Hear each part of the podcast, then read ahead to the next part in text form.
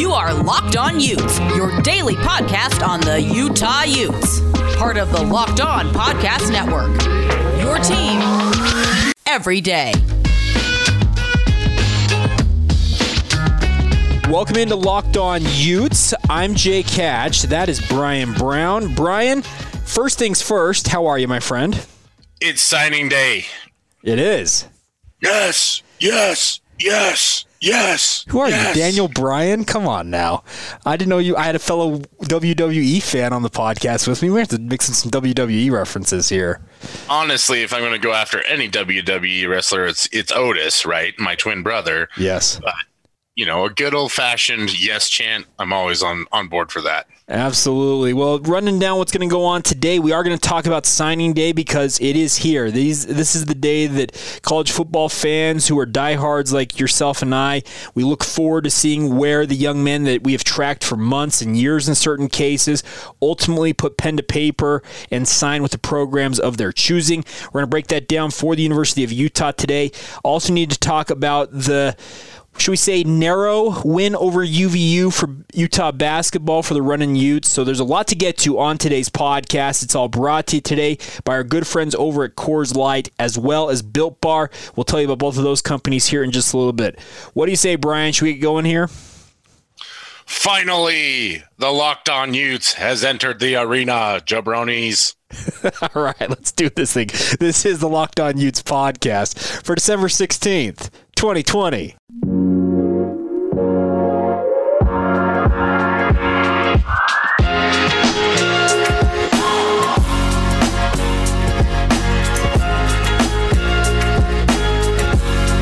What's up, everybody? I'm Jake Hatch, your host here on Locked On Utes, and co-hosting this show is the esteemed Brown Bear himself, Brian Brown. Brian, I guess first thing, as we like to do on this podcast, we want to remind everybody make sure to hit that follow or subscribe button. But more importantly, and it's something that you reminded us on the very first of our re debut of this podcast, leave us a rating and review. We need all of those five star ratings because it helps us build this audience. We're off to a flying start, all things considered, with this podcast. But your guys' help with those ratings and reviews are just absolutely critical to our success my favorite part about starting the Zone Blockcast, which was a previous podcast endeavor, was reading the creative reviews that people would post. Trash me, make jokes about me, send me your best pun. I don't care, whatever it is. Give me your food recipes. Anything in those reviews, just make sure that it is, as always, five stars only. Yep, that's what we want. So big thank you in advance for doing that. And like we like to say, we aim to be your one stop for all things Utah sports on this podcast. It's a nice, tidy package. About 30 minutes is where we kind of aim to, to wrap things up. We want to make you guys the smartest Utah fans when you're talking with your family and friends. It's what we enjoy doing with this podcast. So let's break into it here. It is signing day, I guess what we should call technically the early signing period, Brian. It's a three day period here year where high school athletes can sign their national letters of intent with the programs of their choosing. And by all accounts, we talked about this a little bit on yesterday's podcast. Utah's put together one of, if not their best overall recruiting class that should be signing today. Yeah, absolutely. And if you are not already a subscriber at utezone.com and you are a Utah fan, you need to get there immediately today. You can get a seven day free trial. They'll have all the updates, all the information, everything you want to know about recruiting, all the history of it. This is my favorite time of the year uh, when it's not actual football. I love recruiting. Mm-hmm. It's something that I used to hate, to be honest with you. okay. Um, until I started to understand it, and it's it's a game within a game. Um, there are weekly, monthly, yearly wins in recruiting, and this class really is a championship level class. They're ranked 29th overall in the nation, according to 24 7 Sports, uh, ranked fourth in the Pac 12. The average rating for the class is is 87 out of out of 100. We'll, we'll call it 100. It's actually 1.000 sure. or yeah. 1,000. Um, like I said before, I'm just going to butch that every single time. Um, but it, it highlighted by Ethan Calvert, Peter Costelli, Mason Tufaga. It, it is a very linebacker heavy class for sure, which is is a good thing because Utah was and is going to be very sh- shallow and very thin at the linebacker position going forward. Uh, I've had some conversations with some scouts regarding Devin Lloyd, and it does sound like the buzz around him is is starting to accentuate to the point to where he might even be a day two guy if he decides wow. to leave. Okay. Yeah. So, um, little tidbit there for you. Um, but in the meantime, it, it is signing day. It's an exciting day. If you're new to it, this is the early signing period. This is when most athletes are now signing with teams during sure. this period. There will be a few spots open in this class where the Utes can can do some work and, and possibly maybe catch some late bloomers. We've talked a little bit about the California high school football season not starting until spring. Mm-hmm. If that does go through, which fingers crossed that it does, there may be some late bloomers that pop up. Utah's had success with that in the past. Uh, there may be some transfer portal guys that Utah wants to save a scholarship for. Uh, Siaki Ika is a sure. local product from yeah. East High School that entered the portal out of LSU. Um, so that's kind of where Utah sits. It's a it's a really great class there. The highlight guys, obviously, Ethan Calvert, we talked about, Peter Costelli, we've talked about a little bit. Um, we can talk a little bit about he and Jackson Dart and, and the whole scenario behind that down the road to uh, Mason Tufaga, a linebacker out of St. Louis High School. We've yep. talked about St. Louis High School. Ricky Parks is another name, running back out of Gaither High School in Tampa, Florida. And as I'm watching – Monday Night Football the other night, it, his comp jumps out at me, and it's Gus Edwards. You know, okay. he, he's, a, yeah. he's a bigger back. He's got some shiftiness to him, but but very strong runner, very uh, well built runner, that kind of thing. Um,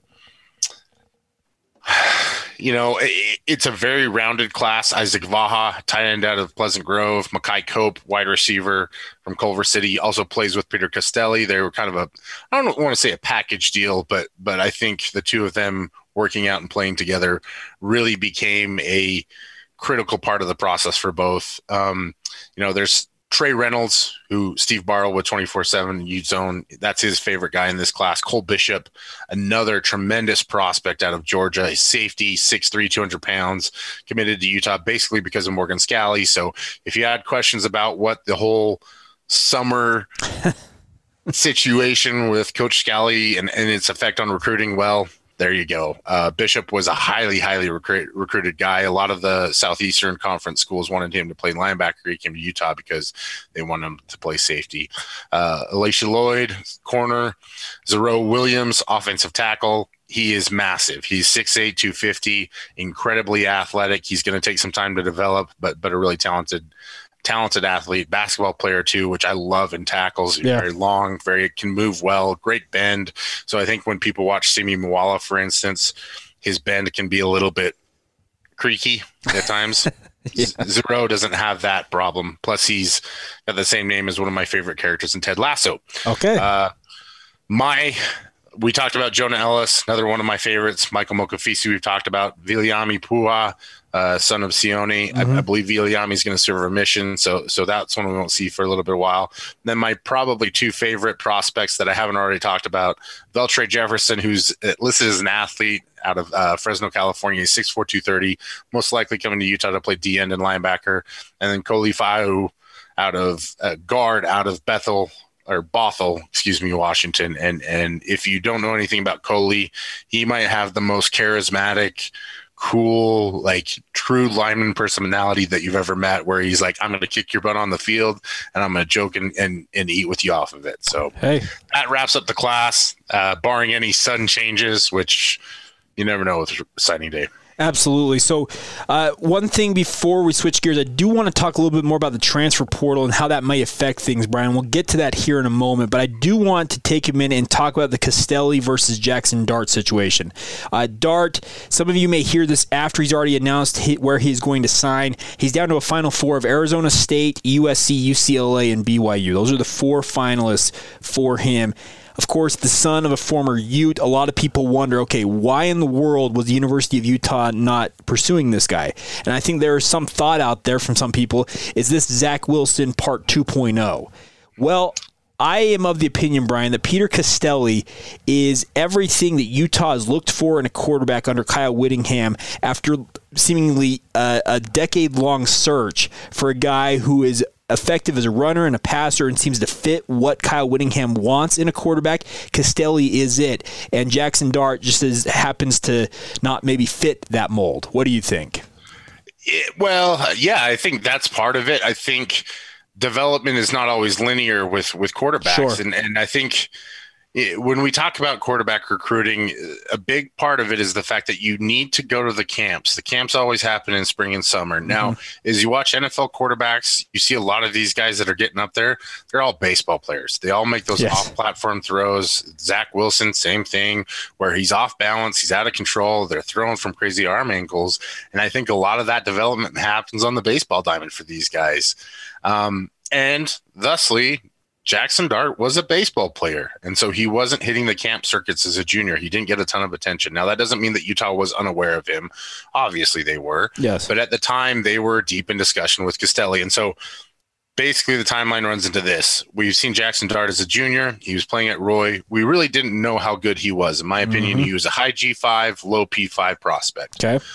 And there were rumors he was going to transfer to Corner Canyon. Nothing was solid. Uh, he, I think people close to Jackson knew how, how good he was, but it's always hard to trust people that are close to a player because they always have the player's best interest at heart.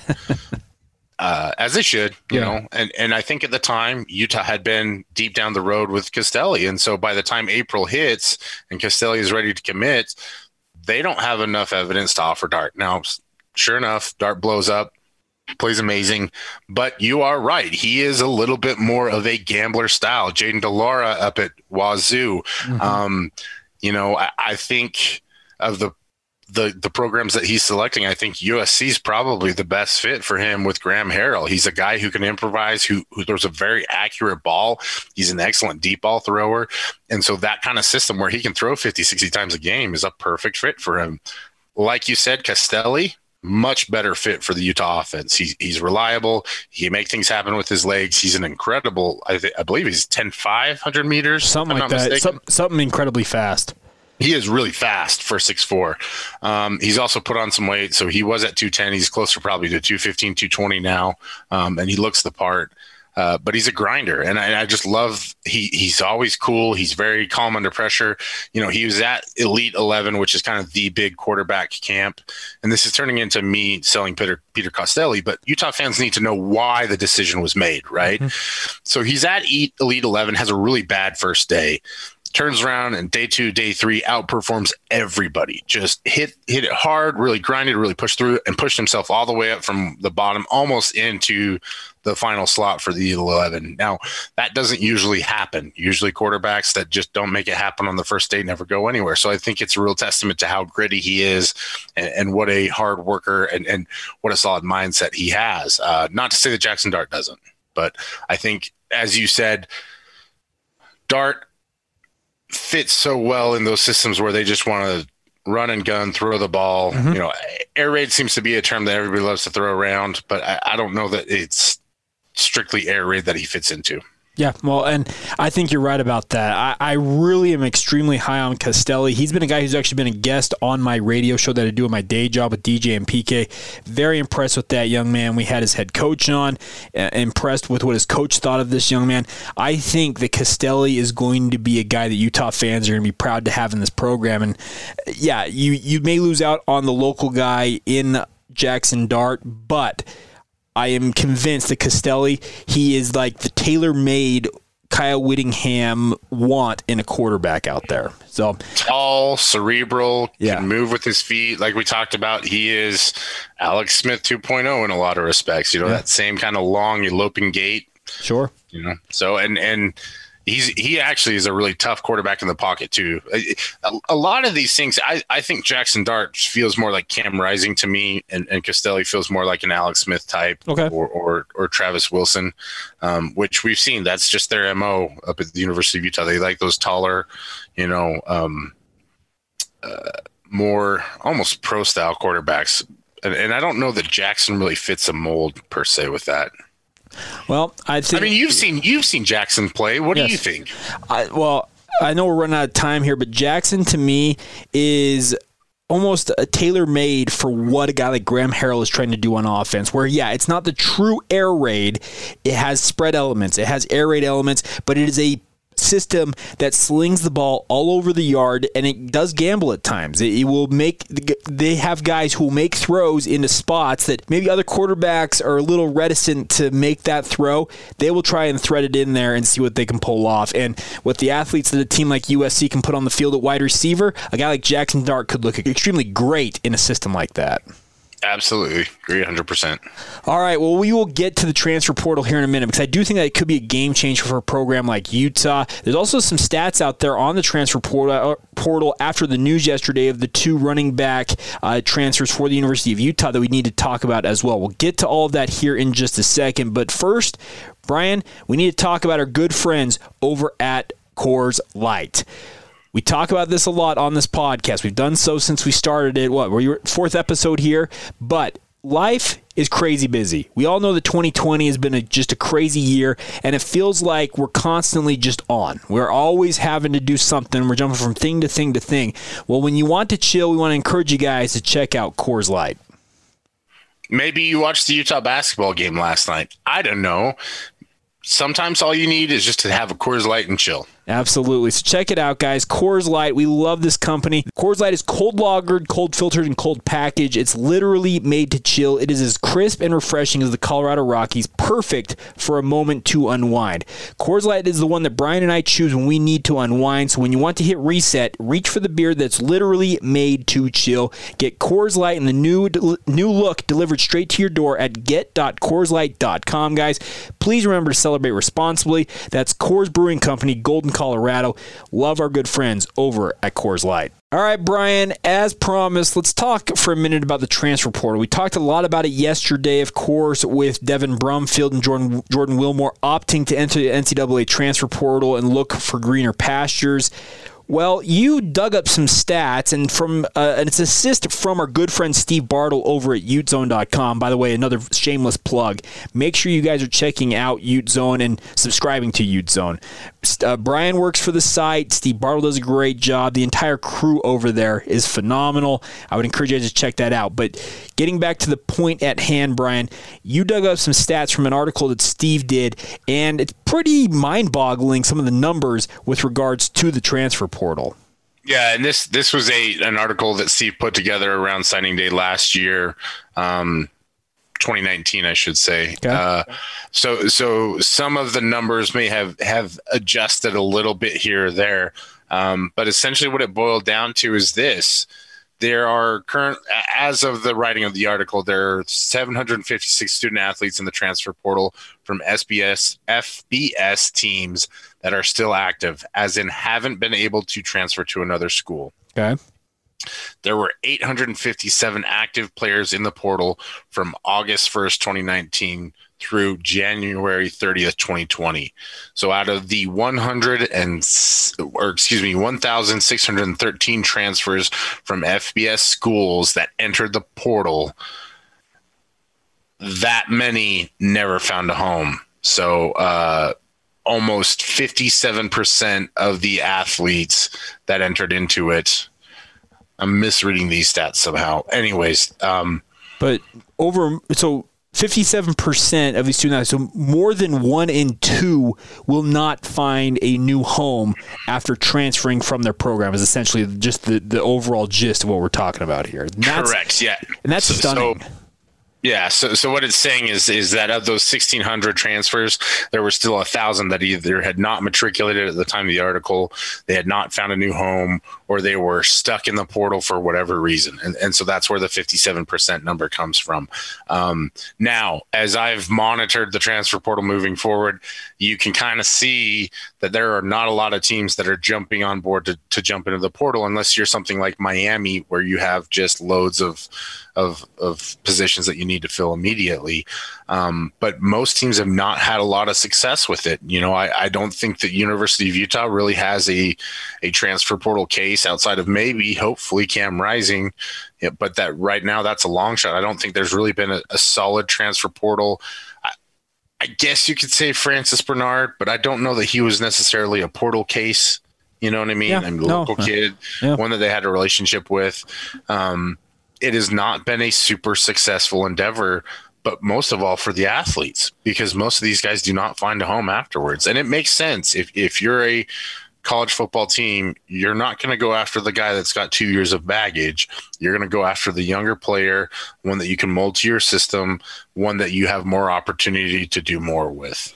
Well, and that that's a very good point right there. Is there's always that old adage: when in doubt, if you have two players of equal ability, go with the younger guy. And that and that's the thing. If you have a let's say he's a redshirt sophomore or a junior who is in the transfer portal, and you think that he is of equal caliber to an 18 year old freshman that you either have uh, have committed to your program or a guy who may be committing, you can get into the program.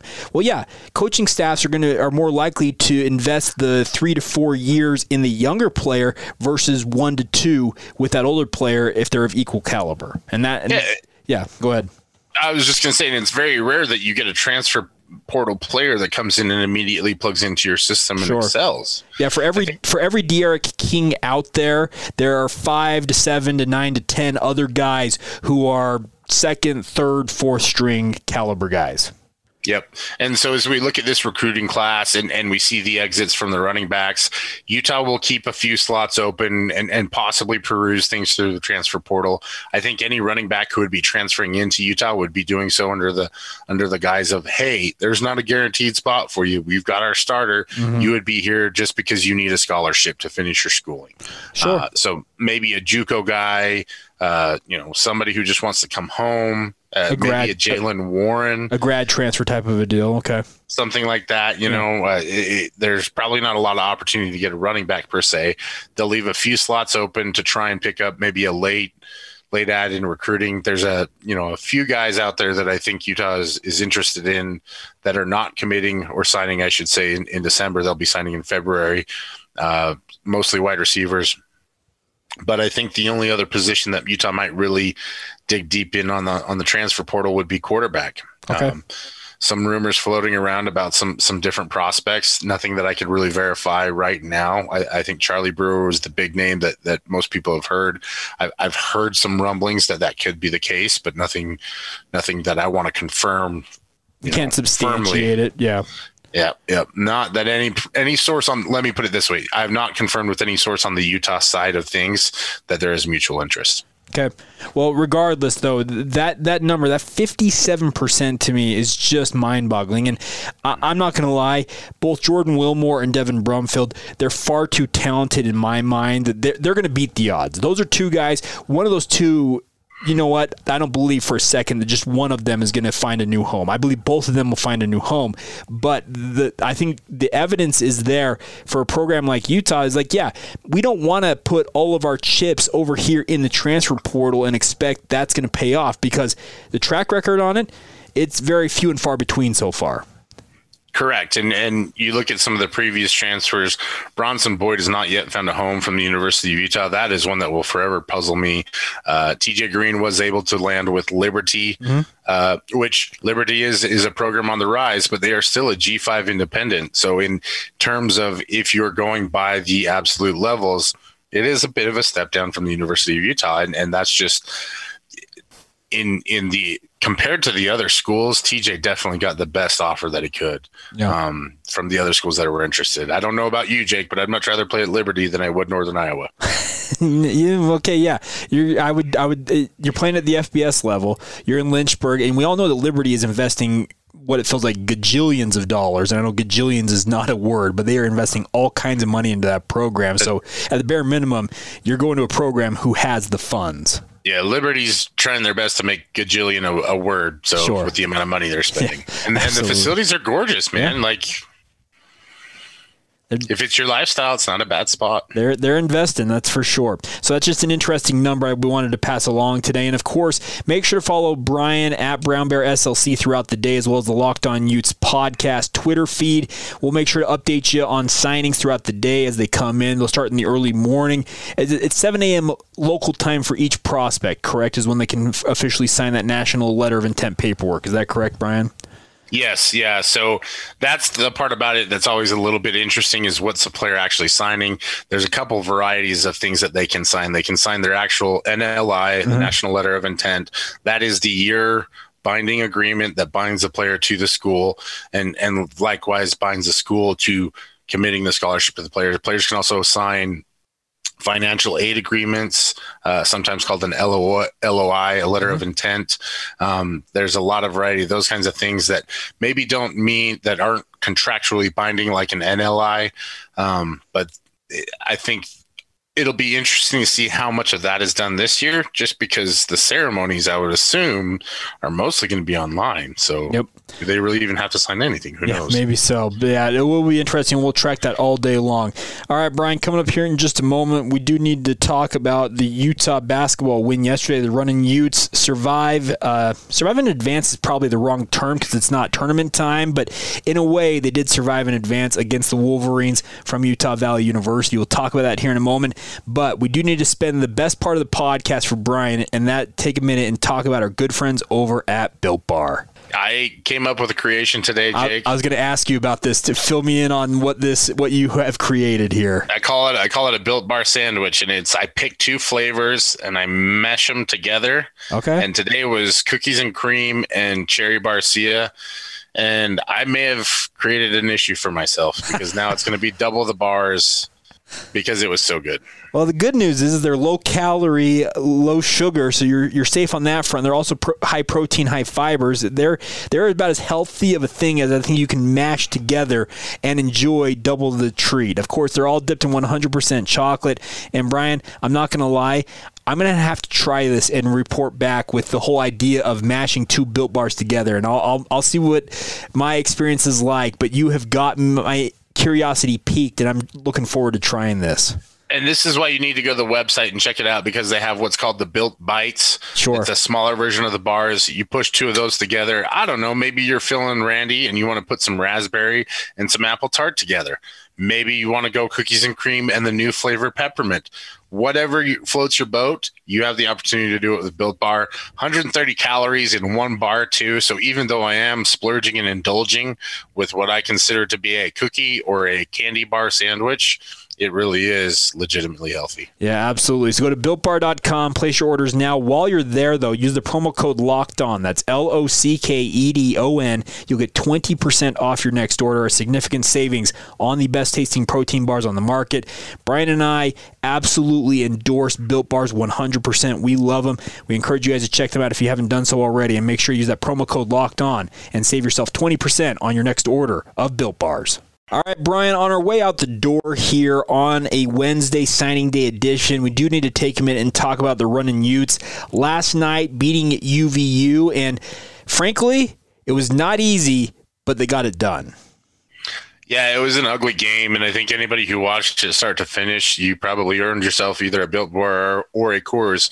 Um, even this early in the morning, it, it, the team just does not look like they're very connected. I think that's a Quin Snyder term that I really believe in with basketball. Rylan Jones looks like he's still trying to adjust to the weight gain in the offseason. And this is a team that had nine players test positive for COVID and they really just haven't spent a lot of time together. You know, there are times where Pelle Larsson looks like he gets up the court and he doesn't know where his teammates are. And he knows what to do with the basketball, but he's sure. like the new guy and he's trying to be like, well, I don't want to just be a jerk and take it to the basket, you know, and, and he's trying to play within the system is what he's trying to do. Um, but the offense just does not look fluid. Branden Carlson has not come around very quickly. We talked a little bit about the fact that he's lost weight rather than gaining it, and, mm-hmm. and you can see it. He got bullied a little bit last night in that game. Um, Evan Coleman had a yeah. night 31 and 10 and that's the second straight game that utah has been absolutely blitzed on the interior by an opposing big man yeah, and, and I believe that he was not supposed to play last night, and, and so for him to show up and then have his his best game most points ever scored. Uh, you know, credit to him. He hit a three pointer, that nice mm-hmm. looking mm-hmm. shot for for a bigger dude. Um, that Utah Valley team, like, like they're not going to out athlete you, but no. they are disciplined and they play hard and they play fundamentally sound. And I think they really exposed the weakness with the University of Utah basketball team by doing that. I will give credit to Utah though. In the final, it was about three minutes and 21 seconds. I think it was the final run where they did not give up a point after UVU got within one point.